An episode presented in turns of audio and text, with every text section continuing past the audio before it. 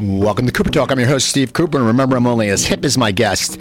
And I have to tell you something, people. Uh, you know, I was talking earlier about the Super Bowl, and my guest today was in one of the commercials. But I, we, we, you know, I noticed was the commercials this year. There, there's. Because you see them all week, you just don't have that surprise. Back then, you know, you sit around the T V. I remember being at Super Bowl parties where everyone was like quiet. Like when a commercial came on, everyone shut up, like, oh my God, oh my God. And the next day they were talking. But now what happens is the people sit there and you see them all week. And that's because you go online, you can see the commercials and they say, oh yeah, this, this surprise Super Bowl commercial is surprise. And it's like, well, it's not really a surprise. So I just, it irritates me when I sit there and you see the rack of commercials and then no one really talks about them anymore. And there are some depressing ones this year. And, and it pissed me off that GoDaddy had to pull the dog one because it was funny. Now, if you're offended, I'm sorry. I love pets. I have cats. Growing, you know, I had two cats. They recently passed, and I love pets. But that commercial's funny, and it just bothers me because it's like, okay, hey, if you're a creative copywriter, you can't write anything now that's a little bit, just a little bit uh, pushing the buttons because people are going to bitch and complain.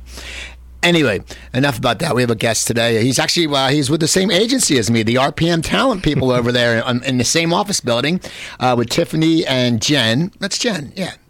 Right? Yeah. That's Tomas Boykin. How you doing, Tomas? I'm fantastic, man. How are you? Good. I, I like I like the name Tomas. I, I don't know. It's just uh, I it's it's funny. I don't I don't think I know any Tomases.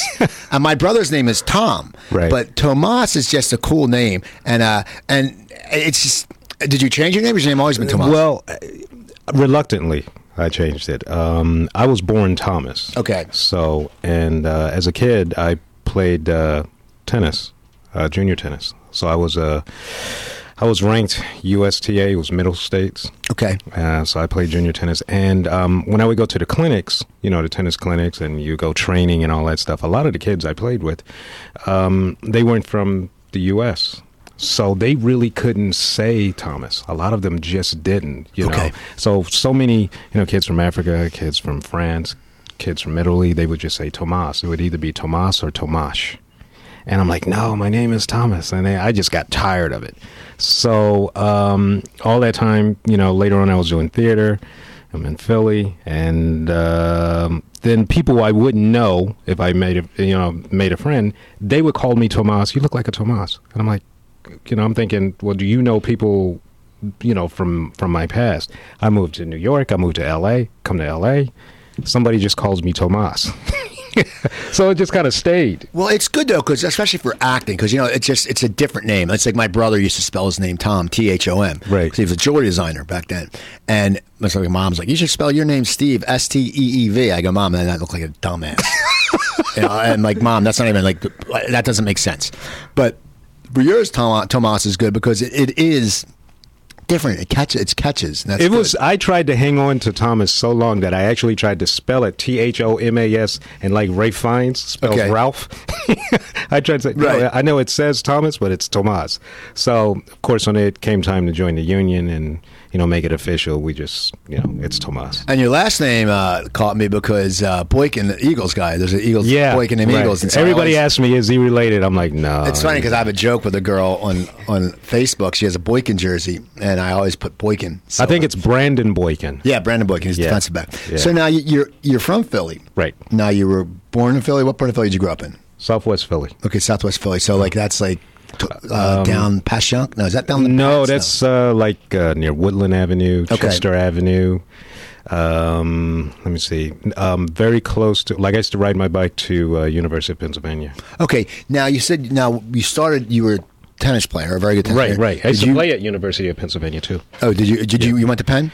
No, no, I didn't. I went to a small college upstate, Kutztown University. I know Kutztown. A comic named Jimmy Carroll from Philadelphia went to Kutztown. Yeah, and that's yeah. funny. So, but now, when did you start playing tennis, and then how did that intersect with your acting? Because there's such two different fields, but and both of them must be so time consuming. Because to be a good tennis player must just Take it takes so much. It takes it takes a lot of money. I remember I was uh, I don't know. I must have been like around twelve or something like that, and and my dad and I were um, we were with a coach, and he basically broke down to my dad. You know, in order for this to, if we're going to be serious about this, it's and this was way back then. You know, this this is going to probably cost. close to a hundred grand a, a year. So my dad was like, we need to do something else. Yeah, you, you know, that's funny is because you think about it, it's like, you know, like if people say like ice hockey, okay, yeah, I can understand it. You have to buy the pads and all that stuff. Right. Tennis, yeah, most people just think, buy a racket and some balls. But no. it, I mean, what all? What was the one hundred thousand dollars I mean, for? It would, be, a, it would be for, for, and I was growing up in Philly, so it would be for coaching. Right, okay. okay. So uh, if you're growing up in, like, I guess, Florida, it's easy to, it's probably, it might be less expensive. Because you can um, play outside and right. everyone. So yeah. in Philly, all of your winter months, you're indoors. That time, you know, has to be paid for, you know. And I loved tennis. So I played, I played in grade school, junior high, high school. I even played into college. I didn't play, you know, competitive tennis, like intramural tennis. But at a certain point, um, the two of them just ran closely together. And also, too, there were, there were girls everywhere. Right. Oh, yeah, that's the thing. Well, you always see, like, tennis players. I mean, those guys all marry models. Yeah. Like, it, it's just the thing. Now, what high school did you go to? I went to John Bartram High. Okay, because Bartram, okay, because our Cherry Hill East had a very good tennis team. Yeah. And we had a guy, uh, Mitch Winkler. I don't know. He ended up playing for Temple. Yeah. That was a big thing. Oh, I want playing college tennis. So, so when did you? Uh, when? When? Okay, so you, you, you were a kid. You wanted to, you wanted to play tennis, right? And when did you? I, I read you. You had like the acting bug when you were like in third grade. Yeah, I had always been acting. I had all. I mean, I wasn't serious about acting until after, I guess maybe, probably the last year of college. Okay, I so, was pre-law in college. All right, I, so you you had no, this, you didn't think this would be your field? Not really. It was just something I did. And, and you know, growing up in Philly, I had I was blessed to have teachers who were frustrated actors. And so we, we read plays, you know, and that was a lot of, that was how I learned to read, reading plays. And then we, you know, we do the plays and we read them and we break them down and then we would act them out. Sometimes, you know, in, in, in the auditorium or assembly. But um, I I never really got I'm serious about it until probably last year of college, I would think. Okay, so you were, you were going, you went to college, uh-huh. pre-law, uh-huh. and you had acted, but you never really... I had thought. done, a, by the time I got into college, I'd probably done through high school, um, junior high school, and then I was just hanging out in South Philadelphia, Society Hill, so I was around Society Hill Playhouse, Walnut Street Theater. I was there for about a year and a half, two years, almost two to three years off and on going there. So I was around in that that bubble in Society Hill of artists. Okay. But you're doing it, you don't really think you are it. You know, I, I didn't. Well, Philadelphia's cool like that, because I did comedy in Philly from, uh, I started out in probably eighty-eight or okay. eighty-nine, and then...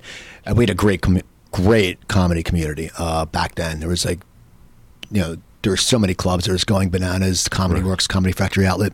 Right. And Philadelphia's one of those things, and you laid the T L A. And right, Phil- T L A. Philadelphia's very supportive of the arts. And a lot of people don't think about that. But, you know, you sit there and you go, all, all, you know, all the good comics come out. Well, you know, Philadelphia, my group of comics, you know, and the group before me, we had Todd Glass, we had Paul F. Right. Tompkins, we had Adam McKay, I mean, right. John Matta, who's a very successful writer. Um And the list went on, Keith Robinson. Right. And Philadelphia has such great talent. I mean, and even like the play, like the playhouses you said you were around. Right. You know, I had a past guest, a guy named Ben Lippitz, mm-hmm. who went to my high school. He's Pumbaa in the Lion King for the last thirteen years. Oh, cool. But he taught out, he taught out at Society Hill Playhouse. And I mean, when you're, as you're a kid, you knew there was always good plays, as you said, Society Hill. Exactly. And you didn't, I didn't think of movies. I didn't think of television. I mean, uh, when I thought of movies, I just thought those movie stars and people who were in the box or on the screen. To me, it was it was as if they were harvested on some strange planet.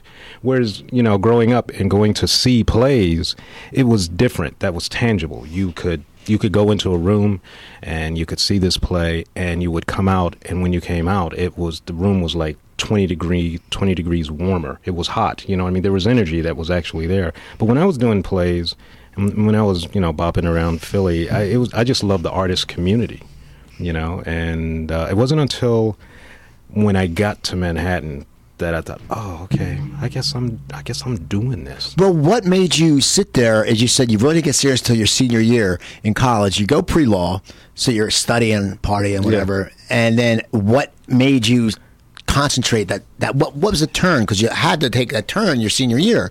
So what made you sit there and go, okay, I'm going to pursue this? Um, my my father passed when I was just about to become a man, and I was uh, I guess it was just before senior year of high school. So at that point, things started to unravel in terms of what I wanted to do. I think my father's death made me um, I don't know gutsy. I became intrepid about my choices. You know what I mean? I I just I I an attorney would have been great, but it would have been safe, and it would have been a commoner. Uh, it, it would have been a common um, transition for me. I remember my dad saying to me when I was a little boy, he said, "Look, you never want to be a commoner." I remember him saying that. He was a musician. Okay. So my dad was a musician during that era of the sound of Philly, you know, and and I saw what he was going through as a musician. So when he passed, it, it you know, when he died, that just, uh, I just, I just, the toll gate just went up, and I just, okay, so I'm gonna, I'm gonna act. And I and when I moved to New York, then I was thoroughly in it. What made you decide to move to New York when you got out of college? You just said, "I." You know, uh, how long were you in Philly? Kicking around Philly. Uh, after college, I was I was in Philly for about I don't know, maybe a year and a half, and then um, I was uh, I was married at the time, and I moved north to like the Poconos, moved back to the Poconos, and when I came back, I I came to New York. You know, and it just, I was, wherever I went, I was looking for a playhouse. Wherever All I right. went, I was looking for theater. It was like church. And also, too, it was cheaper than therapy. Right. You know what I mean? Getting up on stage, being somebody else, that's a lot cheaper than therapy. It's a lot exactly. less expensive. Yeah. And I've tried therapy, so I'm thinking, uh, I, I can't keep doing this, you know, so. But theater was just, um, acting was just the only way I could tell the truth without being arrested. All right. Well, that's always, I mean, that's that's what's good. Now the problem, though, is now we have to always watch what we say now, which is, uh, that bothers me. I mean, that's said about the whole commercial thing. It really, I don't, uh, I mean, as I said, you know, it's art. You know, yeah. You know, I don't like, I'm not going to sit there and tell someone to tell racist jokes or right. rape jokes or things right. like that because right. they're not funny. Right. But the dog thing, that commercial, I don't know if you know the commercial I'm yeah, talking about, yeah. was funny. I thought so too. And the thing is, isn't that your ad? And you know, now GoDaddy can put, maybe they should have had Danica Patrick in a bikini, which they always did, have her instead of the dog going home, then they sell her. That could have shown, but you know, because it's a dog. Yeah. It's crazy. I, uh, yeah, when I saw the ad, I, I was a little bit surprised too. And then Uh, some of the cynics started saying that, uh, well, maybe this was a setup for another ad. Oh, yeah. They said that, uh, but there wasn't. Yeah, I, I didn't see that. But I don't know. I, I guess it's a, we're in an interesting time right now. You can say whatever you want to say long as you calibrate it. Right. And it's true. I mean, it's true. You can. You you know, there's there's freedom of speech, sort right. of. Right. I mean, when you think about it, you know, it's sort of. So so when you moved to New York, mm-hmm. where you you, you you had you knew you were hitting in the big times. I mean, you know, you're, yeah. You're, for me, I wanted keeps. Right. When I moved to New York, by that time I had I had begun doing research, and um, so I wanted to go. It, and it was a real traditional. The thing that's so interesting is that it was a real traditional path. You know, plays in school. You don't think they're serious. Grade school, junior high, high school. You're in college. It's cool. And then you get out and you get that career thing going, and you're like, well, wait a minute, there's no foundation for this in terms of how much money you're going to make. But um, when I when I got to New York, I thought, okay, well, William Hurt went to New York, and Meryl Streep was in New York, and and and I went to New York to see plays when I was a kid, so I just thought, and those guys were smart to me. You know, I, I had an intellectual itch with acting, and going to New York, all that did was allow me to scratch more and more and more, you know, because it was just hardcore theater. You know, you were an actor on the boards, and that's all you did, you know, to the point of exhaustion. Yeah. So you would you would you would go to, would you take classes? Um, I did. I took a lot of classes before um, I got to New York. I did take. I did do some workshop. Most of the stuff. Most of my studying I did at Walnut Street Theater and Society Hill Playhouse, and there was also the Wilman Theater. Okay. Uh, okay. I also uh, studied there, but by the time I got to Philly, um, by the time I got to New York, I. I got to New York by auditioning for a company. And so I got into a theater company right away. And that was the thing. I thought to myself, well, I'll get into a company like Circle or Wooster Group or something like that. And so I got into this company called Pyramid. Okay. And I was there. I was in that company for, acting company for, I guess, maybe three, four years, something like that. So you're in New York, you're working, you're you're an actor. Now you're an actor. I mean, right. you, that's your job. So what do right. you do? You go, I'm an actor. It's not like right. I'm a waiter. You know, you do. I do the I do the odd jobs here and there. But I was when I was in New York, I was there for about eleven years, and I was sleeping probably four hours a night. You know, because you you didn't make any money doing these plays. You know what I mean? And so you would make money if you did like a tour. Right. Like, you know, I I, so I I never got into the big Broadway plays, but I would do tours, and those tours would allow me to p- pay my rent. You know, and a lot of stuff was non-union, but I was acting. Yeah, like where would you go on some of these tours? Um, some of them would be regional. They would be um, like all of the, the Eastern Seaboard, the okay. East Coast. You know, you might go to New York, Connecticut, Philly, Jersey. For how many days? On how many performances? Um, like I did this one play called All It Takes, and we basically just toured Pennsylvania, and I did... We did ten shows a week, and we did these shows for schools, and so it was a part of an AIDS program.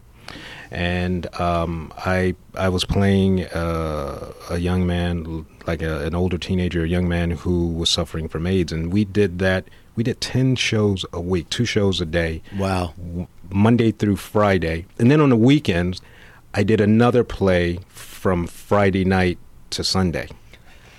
It's crazy. I mean, you think. I mean, it's and, and the thing is, you you get so good. At, you must get to get so good at your craft in that role because you're constantly doing it. And I'm sure there's certain yeah. nights you want to do it a little different, or you want to tweak it. Oh, I do, I do, and that's the great thing about doing a play as opposed to a film. Once the thing with a film is that it's locked. Once it's locked, it's locked. Whereas a play, you know, I would have people come up to me on the street and say, "Hey, I saw your uh, I saw your show," and I said, "I'm like, what night?" And I would be able to gauge how I was going to respond. By what night they, oh, you saw it Tuesday night? Oh, my condolences. Right. Whereas, oh, when did you see it? Thursday. Oh, thank you so much for coming. Thank okay. you for coming. Yeah, it's, so, so now you're doing the plays, you're touring. Now, when do you sit there and decide to come to L A? And why? What was there, like, a lot of times people say they just had a moment of clarity where they go, okay, I, it's just, I got to go to L A. Um, but how long ago did you come to L A, and what what was your dis- deciding factor in coming to L A? Um, the Equity Lort. Dis, um, there was a there's something in Actors Equity called the uh, Equity Lort um, lottery. It's like a lottery, and so you put your name in a hat at this time. At that time, you put your name in a hat, and they would pull you out, pull your name. They pull out a number of actors. Like from New York, there's an Equity Lort, uh, and you can go to L A. And I guess for L A, you can go to New York. And so when I first came out to Los Angeles, um, I auditioned for all of the big theater houses like uh, Taper, um, Oregon Rep, um, Seattle Rep. You know what I mean? A lot of the large theater. But I had I had pretty much had my fill of plays. You know, I mean, if you're going from like fifteen up to, you know, like in your, you know, thirties. You're thinking, yeah, I want to do something else, you know, and and and I also wanted to act without using my voice to s- in such a large way. Okay, you know, when you're doing plays uh, for a long period of time, you you know you you become James Earl Jones. You start having a voice like that, you right. know what I mean? And I wanted to um, I wanted to experiment with the training I had from the theater in film and and. And be able to, to play with subtleties and inward emotions and things that you can see on screen, but you can't see from the fortieth row. Right. Okay. And that's a it's a big difference, you know. So. Now, when you moved here, where, where did you first live? I always find find people because people, especially if you're coming from Philly or back east, it's it's just different. Like in Philly, you know a bad area. You right. know, out here. You don't know it's a bad area. I mean, it's hard to pick. I mean, when you like, people come out here, they said, they were, oh, well, I thought it looked nice. It was, you know, and then I moved in and then I heard gunshots. And oh, yeah. When where, I Where did I, you move first? Because I, I, I moved. Luckily, I was in Hollywood and it was sort of bad. It was okay, though. But then I lived in I lived in Westwood and I lived in Burbank. But and I had people telling me, oh, I know this guy. He lives here, whatever. Where did you first move? Um, I knew, well, before I moved to, to, to L A, when I was in New York, I got the L A Weekly. I got the, the L A papers for a month in advance before I got here. So I you had to buy the L A Weekly. It was like five dollars. Okay. And so I bought the L A Weekly uh, every weekend, and then I got uh, Also got the L A Times. I read all of the L A papers. And I knew from that and talking with friends that moving to the Valley was much cheaper. Right. So we moved to Van Nuys. Okay. Uh, so a, a young, uh, a, a dear friend of mine, um, Cindy, she was touring with me. And so we came out here on two separate days. It was like a trust thing. We made this pact that, you know, so we're going to go to L A. I got into the Equity Lort audition, so we're going to do that. She wasn't in on that, but she was an actor too. So I came the day before she did, and then she moved, the like she came the day after. And we, we decided to go into, I think it was uh, Oakwood uh, Corporate Housing. Oh, God, yeah. that's, that's, uh... That's right down there. Well, that's one in Burbank. Well, we went to the one in Van Nuys. It's so expensive. Sherman Way. We thought, no, this is great. Yeah, and it was. Even back then, it was like, I'm like, damn, this is, what, sixteen hundred dollars? You know right. what I mean? It's two bedroom, and it's furnished. And you just think it, and you come out here, and you got no job, you know? And um, so we did that. But when I first got here, I was in North Hollywood. Okay. And since we didn't have our apartment yet, I stayed in a powder blue hourly hotel. Wow. In North Hollywood, when I first got here. I, I was so afraid I, I slept with my clothes on the first night. And uh, and it was raining. And, you know, I knew about Hollywood, but I thought, well, wait a minute, this can't be the north section of Hollywood. Right, yeah. It is, it's weird, yeah, because I always, that's it's true you say that, because I always think the same thing, too. There's Hollywood. North Hollywood's not even close to Hollywood. Right. It could be called North Burbank. Right. Because it's not, and it has nothing to do with Hollywood. And right. You're right. It's weird. It's like, why? Who named it? I don't even know if it's north. Is it north or is and, it west? Exactly. And in Van Nuys, and Van Nuys is very quiet, and it was just really, it was suburban, you know, because I was living in Manhattan, so I was used to things being open right all the time. And here it was. That was not the case. Well, in Burbank, where I live, there's actually uh, the Denny's here closes. I think it's the only Denny's that... Are you serious? Yeah. Like one time... We I thought had, they were all open twenty-four hours. No, this one isn't. Like one time I was like, we were just like, oh, I want ice cream or something or pie, you know? Uh-huh. Let's go to Denny's. Yeah. eleven, eleven o'clock, it's closed. I'm like, oh, Denny's. I'm like, I thought all Denny's no. same thing. Yeah. So that's that's Burbank for you. It's like, yeah, you know, that, that's the big thing with Los Denny's Angeles. Closes. You don't... When you're not... When you don't live here, what you see on television is is very different than um, when you get here. Oh, yeah. And also on television, I always crack up because they sit there and they totally, uh, they, like, you know, and I, I like that show, um, Southland, before it got canceled. And you right. see, like, they're driving down Hollywood Boulevard, and they get a call to Westwood, and they're there in t- two minutes. No, no, no. Hollywood to Westwood's going to take you, like, right. you know, or we're going to Bel Air. Right. So so you moved out here, and, and so, now I want to, we're going to talk about your career more. I want to talk about the commercial, because uh-huh. you were just in the commercial for Morphe. It was Morphe. M- Morphe. Morphe. Yeah. yeah. Okay, now, did you have to audition a lot for that? Because when it is a Super Bowl commercial, people, he played uh, God. I guess you played God. That, that's what your role, right? Right. Like, when you read for it, did it say you're reading for God, or they didn't tell you? Um, yeah, it, it did say that. And that so, must be cool. You're like, yeah. shit, I'm going to be God. I didn't I didn't, I didn't know. I, I didn't know. I know that when um, the, they wanted us to, to be in white. Okay. They wanted me to be in white. So... Um, Uh, I thought, well, you know, I had this tunic one time that was like uh, light blue, and I think it got lost in a move or something like that. And it was like a long garment. It was very cool. And um, but I, I couldn't find it. So my lady, her her daughter had a graduation gown, white. So what I did was for the audition, you know, I knew what I had to have on. I had my hair all picked out. I had on white jeans, white Jack Purcells, and this uh, white graduation gown. And that's what I auditioned in. The first time, and then I got called back. And then after I got called back, uh, I was on the veil for a little bit, and that's the way it happened. Did you know it was for a Super Bowl commercial? Um, I didn't really find that out until, because I was also on the veil for another commercial. Um, I didn't really find out until probably I had, after I'd gotten it. And then I thought, oh, okay, so it might... In my mind, I'm always deduce, breaking things down. Oh, it's going to be in the Super Bowl. Oh, okay, so it, it might be in the Super Bowl. So in my mind, you know, because I'm thinking it's a gig, you know, I'm just going to do this gig. And then as we went along, I I was able to ascertain, okay, so yeah, this is definitely going to be in the Super Bowl. Now, is it your first commercial? No. Okay, what are some other commercials you've done? Um, let's see, I did a McDonald's. I did a Quiznos. Um, did... Uh, another tech commercial some time ago. I forgot, dealing with bundles. I can't re- the the name of the company escapes me.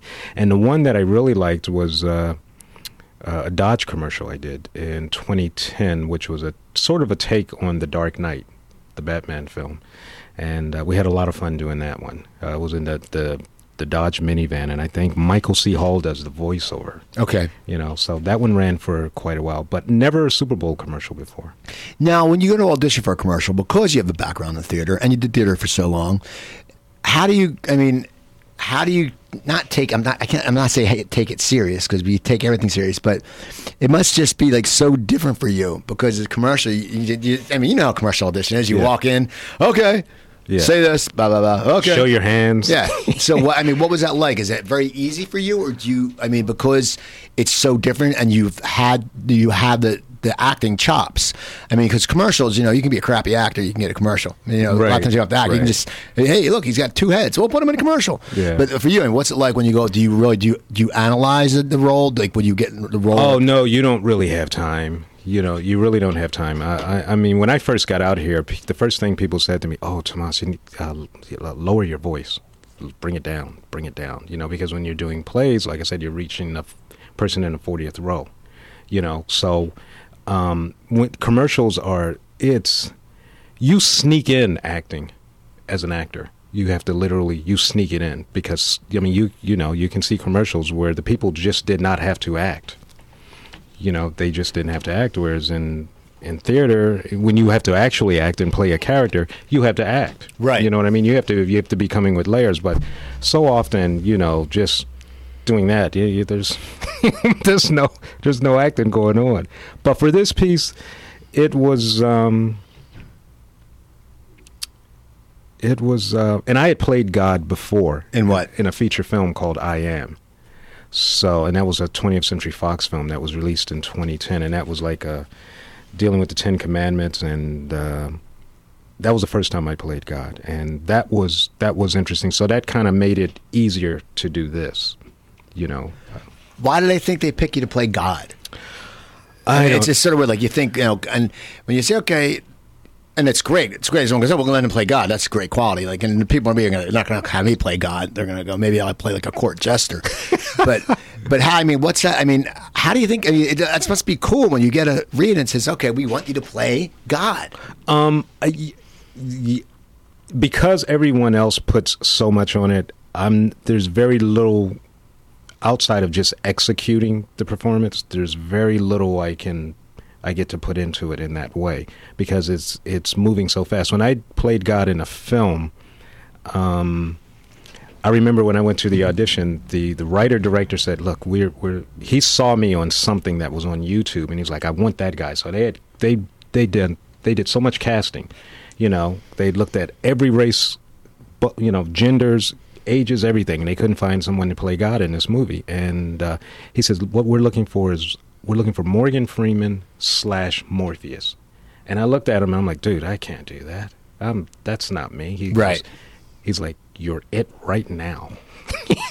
So I'm like, you want me to do this? He goes, just just do what you do. You know, the way you speak, whatever you, just do that. And so I did that, and I got that role, and w- playing God in the Mophie commercial, um, I, you know, they they wanted what they saw. And what they heard, and then we went forward from there. Well, what's cool about it is, and it is, it's a very, uh, it's a very well put together commercial. I oh mean, yeah, I mean, it's just, it's one of those things that you sit there and you remember it. I mean, that's the thing because the opening, you know, and, and you you don't know what it's for, right? And that's what's cool. I mean, sometimes I sit there and go, ah, uh, you know, I mean, my mom was in a. market research, and I would say, oh, it's a very good commercial. Oh, I saw this commercial. But what product was it for? And I'm like, uh, I don't know. She goes, and it wasn't that good of a commercial. But for yours, it's you don't know what's going on at first, but then all of a sudden, you find out what it's for. Right. And it's uh, it's, it's just classic. It's good. Yeah. So you know, have you got recognized from? I know it's only a few days ago, but have, anyone, have you been out? Has anyone recognized you from that? Um, I don't think so. Um. I, th- I saw a young lady y- yesterday, and she was really polite, and I think she did. Um, but I, I'm, I'm, I don't think so. Not yet. I mean, if it, if as it continues to run, um, perhaps people will, you know, they'll recognize me. You might get some crazy people who think you really are God. Yeah. You'd be walking around, they'll go, oh, yeah. You'd be like, I'm not God. Yeah, it's, um, like I say, I, I, playing God is another character, and so I tried not to to hyperbolize it or make it more important than what it what it was. You know, the thing that was daunting with the film that I did was when I played God, I said, well, what? I'm like, John, what am I wearing? He goes, you know what? What you have on right now, let's just go with that. I'm like, are you serious? Yeah, well, you think it's God. I mean, you know, I mean, you know, God's got to get tired of white, wearing white all the time. Yeah. Whereas yeah. with Mophie, we had, they went through a number of costume changes. I mean, okay. I had a, there were like maybe twenty different robe changes, and at one point I was going to have um, all white Don King hair. Okay. You know what I mean? I was literally, I was going to be looking like probably a version of uh, Ian McKellen from, you know, what is it, Lord of the Rings or something All right. like that. I was going to end up looking like that. Uh, so at some point, we had went back again for costumes and makeup, and they they decided, well, why don't we go with your hair, you know, and maybe we'll do something to it, augment it, and put some gray stuff on it, and put, you know, put heavy, put some makeup on you. And then we just went with the robes, you know. So um, this was more of a figurative. The God in Mophie is kind of like what you think he might look like up there. Right. Okay. Yeah. That's you know true. What I mean? With the phone, frustrated over not having reception. So that was on, and that was that. You know, and then I'm sure it's going to be play a lot, and because uh, it's a good commercial, and you know, anything that Super Bowl is going to play that. But I want to go back before you got the commercial when you first moved to L A. Okay, and when you said you came out here in Van Nuys, uh-huh. and you were a stage actor, mm-hmm. and you start you want to pursue getting on film and T V. Right. Where do you start? I mean, did you have an agent when you came out here, or did you have to find an agent? Um, yeah, I had an agent from New York who set me up with someone out here, and I had that agent for, for a short period of time. When I first came out to Los Angeles, of course, to keep my instrument going, I think I must have, I think I did like seven plays right away. Okay, now where were they at? Just different... uh, I did a, I, I did a play in Tahunga, um, downtown Los Angeles, um, uh, in Hollywood. I just, because that's, that was my way also of getting an agent. So what I would do, when I was in New York, when I needed to get good representation, I would do a play, and hopefully it would be reviewed, because you don't want to do something that's not going to get reviewed. And so I would send out my pictures and resumes um, along with reviews. Okay. And I would, you know, that way I would be able to get an agent, you know. Uh, and so I did the same thing out here. And uh, so to get into plays, I would audition and uh, give them my picture and resume, and I would have reviews from New York, you know. Um, and that would help me get in, you know. But I needed to act right away, you know, because the transition from, from theater to film is... It's big. Right. It's really big, you know. And so if you come from one year where you did nine plays and then you're in Los Angeles, you don't want to go on a different conveyor belt at that point. You know what I mean? It was, it wasn't like, because film is hurry up and wait. You know, and that was a very, so I just started doing plays right away. You know, wherever there was a play, you know, if it was, if it was close enough, I did it. Now, was it uh, was it a different world for you when you had to start auditioning for stuff? I mean, not not as a play audition, but for movies and T V. Yeah, it was. It out here, um, you in New York, it's a hustle, and so you can see the, the hustle and and the comp- and the competition is very tangible. You can see it and taste it and touch it. Here, you can't.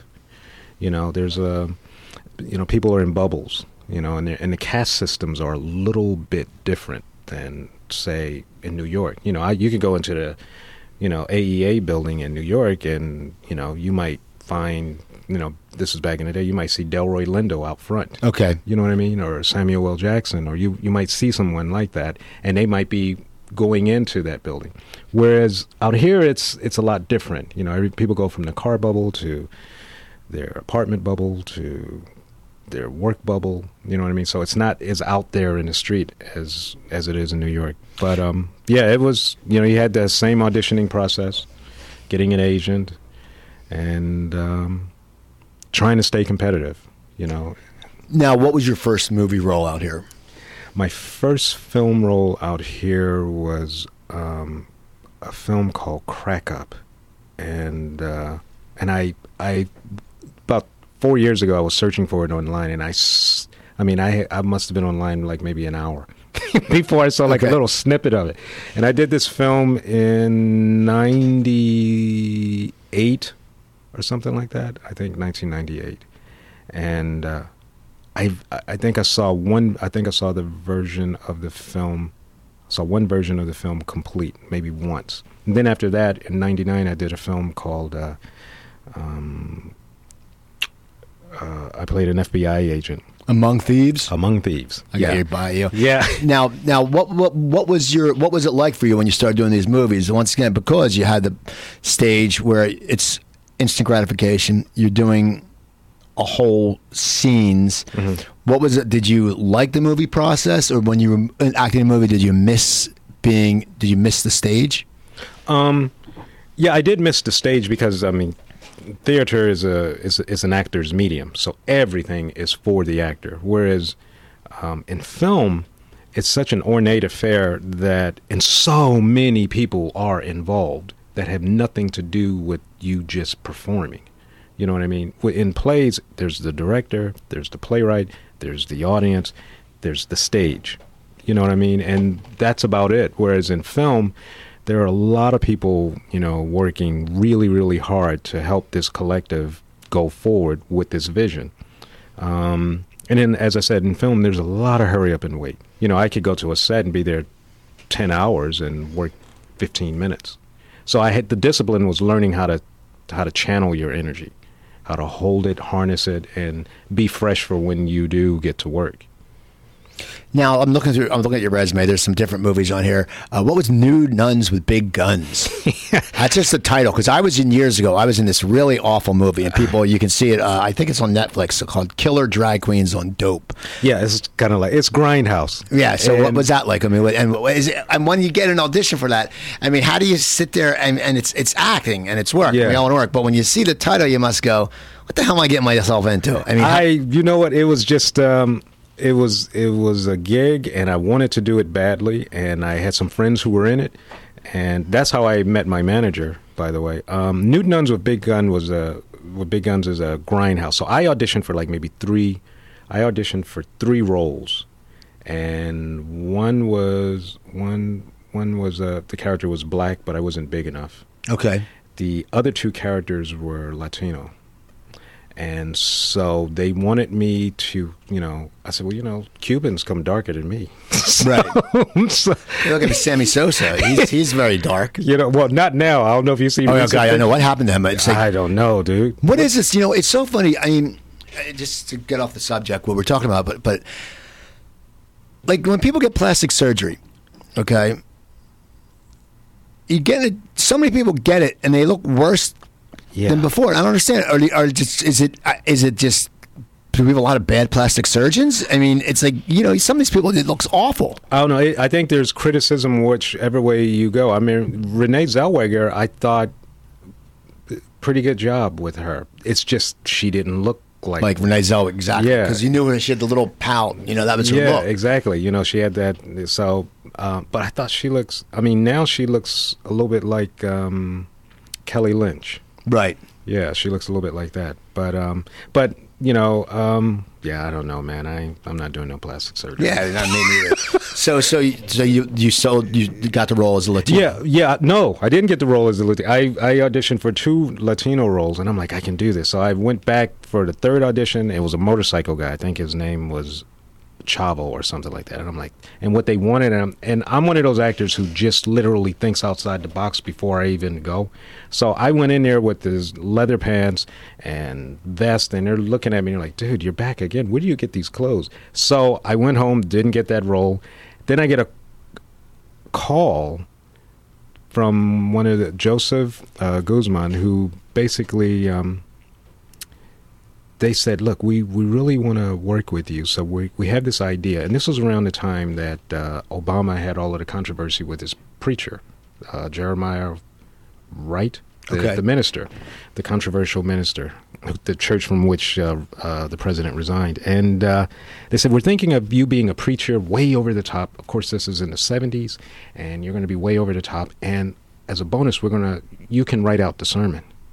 So I got a role that was invented for me, and I wrote out a sermon, and the role and the role that I play, it's it's me with this over the top preaching that literally is just, I mean, it's like they said, Jeremiah Wright on on acid. So I just went way over the top, and it takes place um, during a love scene between two women, and I'm on television.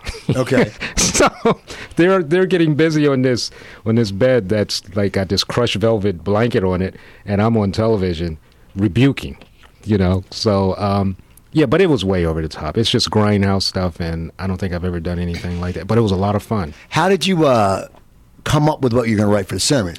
Are you a religious person? Do you go to church, or do you? Um, I'm a. I mean, I I'm a I'm a man of faith, um, and um, but I'm not. I I guess you could say I don't. Um, I don't spend a lot of time pontificating, or it's a private thing with me. You okay. Know, it's it's. You know, it's my personal relationship with God, and so I'm not going to try to convert people or, you know, spread ministry all or that's that's not what my job is. I'm I'm an artist. But um, the way I came up with my sermon was I looked at the movie and they said, look, just do whatever. We want you to go so far, we have to pull you back. Okay. So I went really far. I went really far. I mean, I was... I was talking about teenage pregnancy, homosexuality. I was talking about all of the controversial matter, all of the controversial issues that, that affect society or that, that people in society have varied opinions about. And um, and I was basically in this sermon just... Um, it was a lot of vitriol. You know, I was a, I was a mean preacher. And uh, but it was a lot of fun, man. I wrote out like four pages. See, that's cool. That's great that you get to, and then you then you really know how you're going to deliver because it's coming yeah. from you. It's not coming from someone else. And it was exhausting. We went into a little church in San Bernardino, and it was empty, and uh, and for about an hour and a half, I was basically looking. I was in religious euphoria. Jumping up and down, preaching and pointing out to people in the, you know, in the in the uh, congregation, and you are a sinner. And look at you, you're getting, you you you know, you're you're getting welfare and you're getting all of this stuff for free. And I mean, I went after. I was like die hard conservative, and uh, but it was comedy. You know, it was a lot of fun. Now, what's uh, what's the uh, what's a Maddie Award? A Maddie Award is an award that um, a very old. Not old, but a, a dear friend of the theater scene out here uh, in Los Angeles. Um, I guess she's been a part of it. Her name is Maddie, and she's been a part of, uh, I believe her name is Maddie. She's been a part of it, of the theater world in Los Angeles since like the fifties or the okay. sixties. And so because she's been such a, a champion for theater in Los Angeles and um, a patron and just a friend of, of, of creatives out here on the stage, um, an award came, I guess, bearing her name. And I did uh, Mice and Men, and that's how I got uh, nominated for that and won it for Best Actor. So you got Maddie, and then now what did you win the Ovation Award for? Um, the Ovation Award, um, I believe, that was also for, um, the Ovation Award was also for um, Of Mice and Men, I believe. And uh, that was also in...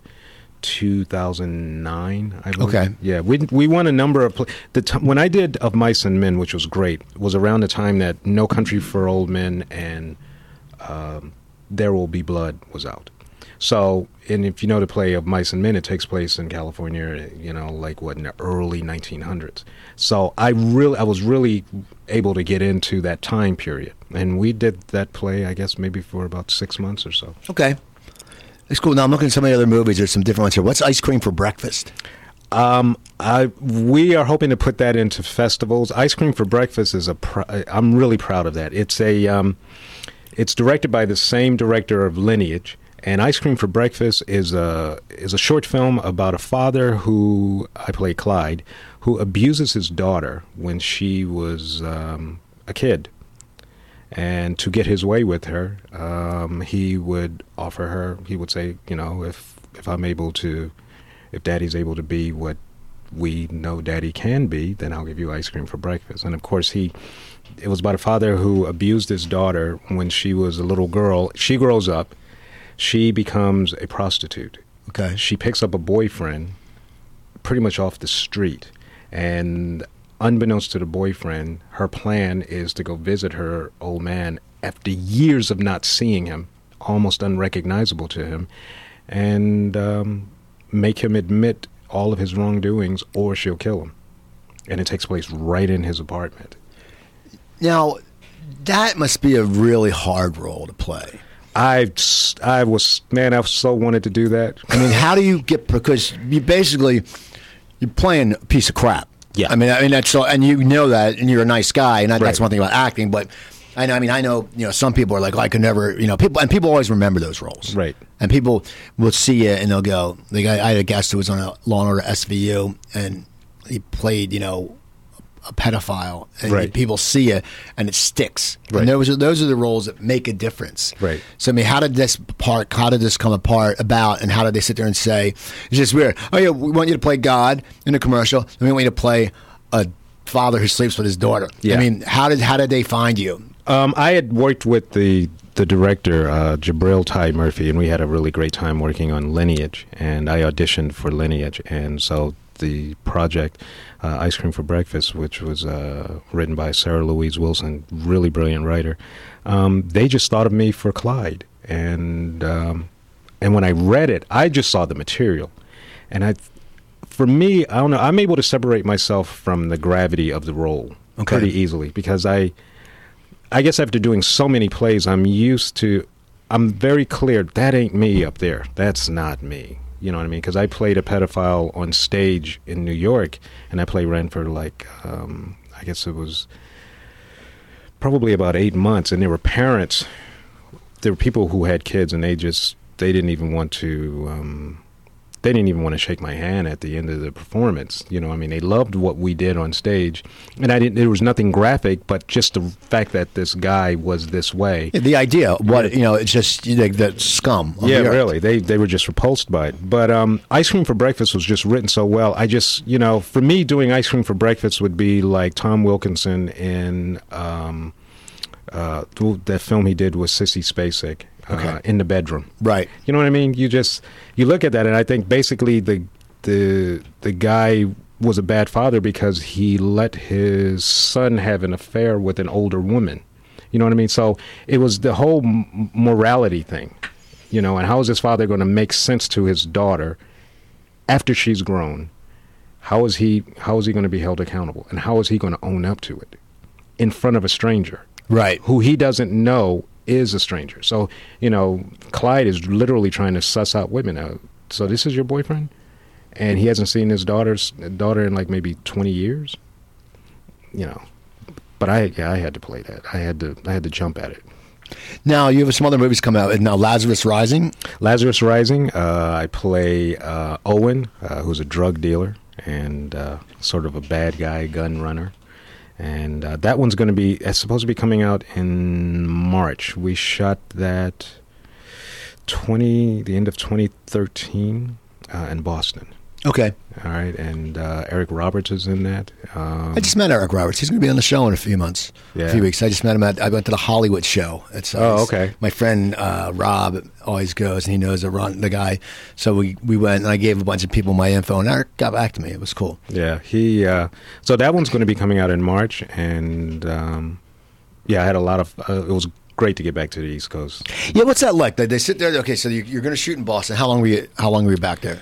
Um, I visited my mom in Philly while I was there, too. I was shooting in Boston for three days. I think. Okay, so they, they send you out there, yeah. and then you stay in. Now, that must be good. That's a little getaway. Yeah, yeah. And also, too, you get to visit the family. And when you're out here from the East Coast, I don't care how long. Well, I love Philly, and I love the East Coast. So I could be in Los Angeles for one hundred years straight. I'm still wired for the East Coast. I mean, psychologically, sociologically. Oh, yeah, that's so true. I mean, I, I you know... I've been out here for a long time, but before my girlfriend moved out here, you know, I was, for two years, I was bi-coastal. I go back right. east once a month. Right. And you just pick up, it just like, it's like nothing changed, you know, right. It's just weird. But then, of course, they get their asses kicked by weather. I was like, you know, yesterday, you know, I posted on Facebook, I'm walking around with a t-shirt, you know, and taking a walk, and in the sun, in the seventy-five degree weather here, and they're sitting there going, yeah, great, we have slush. Right, right, right. So, but, um... Yeah, man, I, I definitely had to do ice cream, and, and it was a it was a great time, and um, I would work with Jabril again in a second, you know, or and definitely Sarah Louise Wilson. Now, what? How how's the T V treating you? I know, are, are you going out to audition because you have a lot of features? Are you trying to get more television work? I'm trying to get more everything. Everything work. You know, I, yeah, man. I'm, we got a national I, commercial going right now. Yeah, yeah. I, I think, I mean, one of the things I realized about this industry, I look at it as a sport. Okay. And um, uh, and and I also I don't while I don't think we're as as artists we're in competition with one another. It helps to have a competitive edge, right? You know, Miles Davis never looked back. He just never he just never did, and so you just keep going forward. You know, like a shark, always just keep going in some way, keep going forward. So, um, I want to do more television. I want to do more features. I want to do more commercials. Um, I'm here to do this. I just want to do it a lot more and on a much bigger scale. now, now, are you, do you still do a lot of theater or no? N- uh, I'm looking for plays to do. You know, so you want to do that? Yeah, now. I would love to go. I would love to do Broadway. I would love to go back to New York. Um, the thing about a play is that it's steady employment, right? When it's running, you know, I've done. I did a play, The Diary of Black Men, and I, I did that for. Uh, The first run of it I did for about a year and a half. Okay. You know what I mean? And then we did a t- we toured with it for about three years nationally. So you don't get to do anything else. Right. I was going to say, then you really can't you can't pursue the T V and film. Right. But you are but you but your instrument is so, you know, tuned up and toned, you know, in terms of being in performance mode, um, which is. I don't know. When I do plays, what it feeds in me is the musician side. Okay. You know what I mean? It's the stage, and it's the people, and it's the, you can't take back any second. Whatever second passes, you can't get it back. You can't edit it. You can't do anything with it. It's done. You know, so the, the great thing about doing plays is that it's like a train that's just going crazy, and the best thing you can do is to decide to have a good time. Now, do you play any music? Because I know you said your father's a musician. Um, I haven't recently. I used to play bass guitar a lot. Okay. And my dad was a uh, uh, bass guitarist. Okay, that must have been cool. I mean, the Philly yeah. music scene, I mean, did you go to the shows when you were younger? Or did you, um, did you uh, see him perform? Or yeah, well, I didn't get to, because a lot of, they were, you know, primarily for older crowds. Okay. You know what I mean? So we were talking about jazz and R and B. And um, so at the time that he was really... Uh, active, I was a little too young to, to be around a lot of these guys, but I was around them enough to to to get a lot of, of what that social milieu was, was like. Okay. You know what I mean? Because they rehearsed in our house. So when you're, you know, like when you're nine and, you know, eight or nine, ten years old, and you're around guys who are smoking and drinking and and talking music constantly and rehearsing, you know, I got used to that, and that. For me, was my as a little boy. That was my first entrance into introduction to being in any kind of an art world and seeing people create art on the spot and see cats argue about, you know, an A minor or F sharp. Right. you know, that's a, you know, and uh, but when I was a little boy, I just I didn't. I thought about being a musician at at one point, and um, and at the time that I thought about being a musician, it was too late. I would have wanted to train, like I would have wanted to, and you can you can train with acting a lot later, right? Whereas with music, I would have wanted to start training like with the same as tennis, like maybe you know when I was like a kid, like eight or nine or something like that. Do you still play tennis? Uh, yeah, yeah. And are you still really good? Uh, I, well, I'm I'm I'm sure I'm not as good as I was years ago.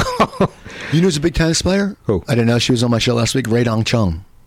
Really? She's a really, she's plays, she's played a lot of, like she plays like the celebrity tour, like they have like, you know. Oh, okay. She said her and Elizabeth Shue is also supposed to be a very yeah. good tennis player. I know the Baldwin brothers were, were big tennis They look players. like tennis players. Yeah. Yeah, yeah. yeah. Except that Daniel. He doesn't. uh, now you were in Parenthood. Yeah, I did, I did Parenthood. I think they they just had their last show. Yeah, what was that like? Because you're going on, you're, you're doing, you're a guest star. Yeah. And so many talented people on that show. Yeah. Yeah, that was just, that's where I want to go. I, w- I would love to do T V like that. Um, the great thing about doing that show was just when you come from independent film and indie film and low budget film and experimental stuff and plays and um, T V shows and commercials, there's money there.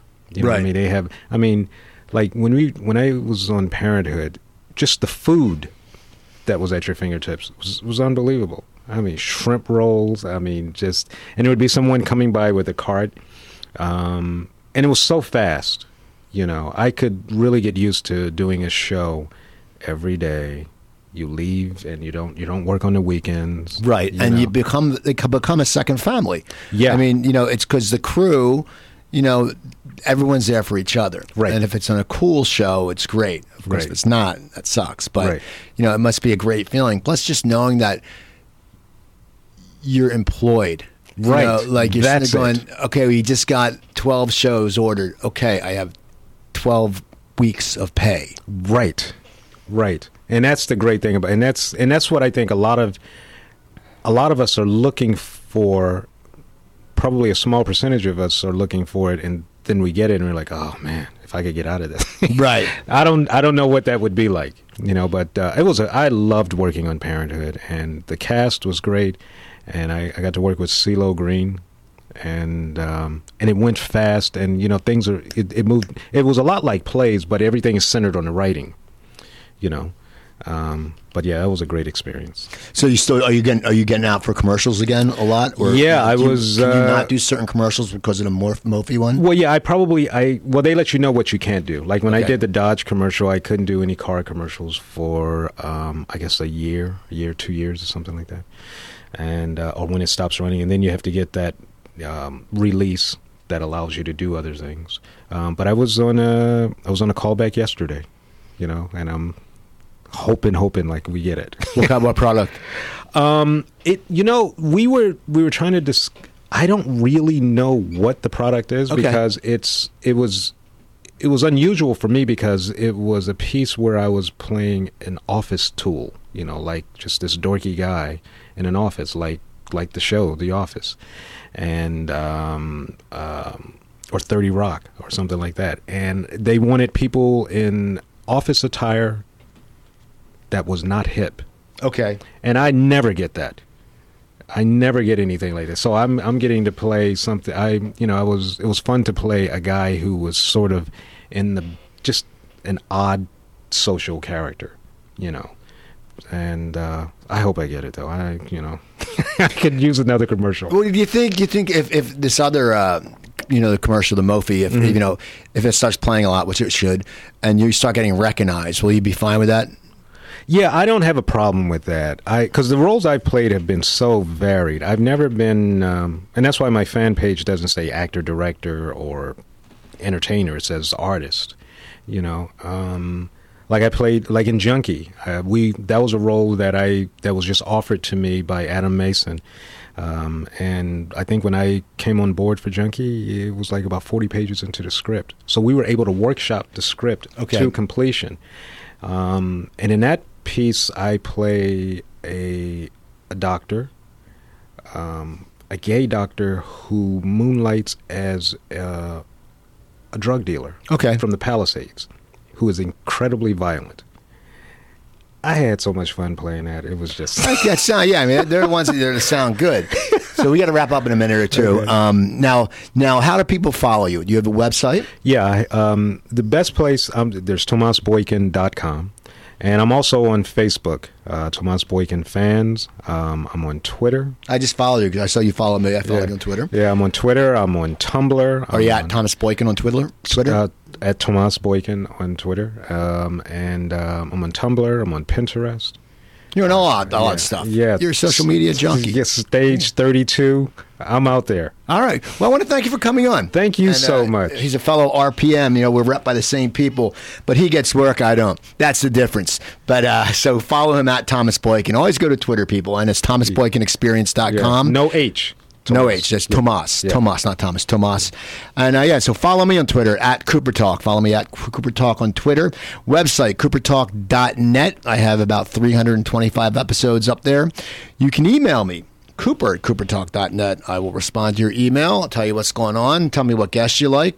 Uh, Twitter, Uh, as I said, at Cooper Talk. And if you go to iTunes or Stitcher, type in one word Cooper Talk, all my shows are up there. And also, the following networks play me. They're all great. Well, besides Indy one hundred, check out all radio x dot com. Brody James has a great thing over there. Uh, the four oh five media dot com, rant radio dot com, W S D I Chicago dot com. And the new one I'm starting on is Wildfire Radio. It's out of South Jersey. Some great shows in there. My friend Joe Matarese has one. Philadelphia comedy legend Big Daddy Graham has one. And former Major League Baseball player Mitch Williams has one. So check out wildfire radio dot com. So yeah, just keep listening, people. You know, I'm uh, big things, good guests coming up, and that's about it. I don't really know what to say. I have fifteen seconds left. But I want to thank my guest, Tomas. Tomas Boykin. Go check him out at Tomas Boykin and the Tomas Boykin Experience. Com. I'm Steve Cooper. I'm only as hip as my guests. Don't forget, drink your water, eat your vegetables, take your vitamins. Have a great weekend. Thank you.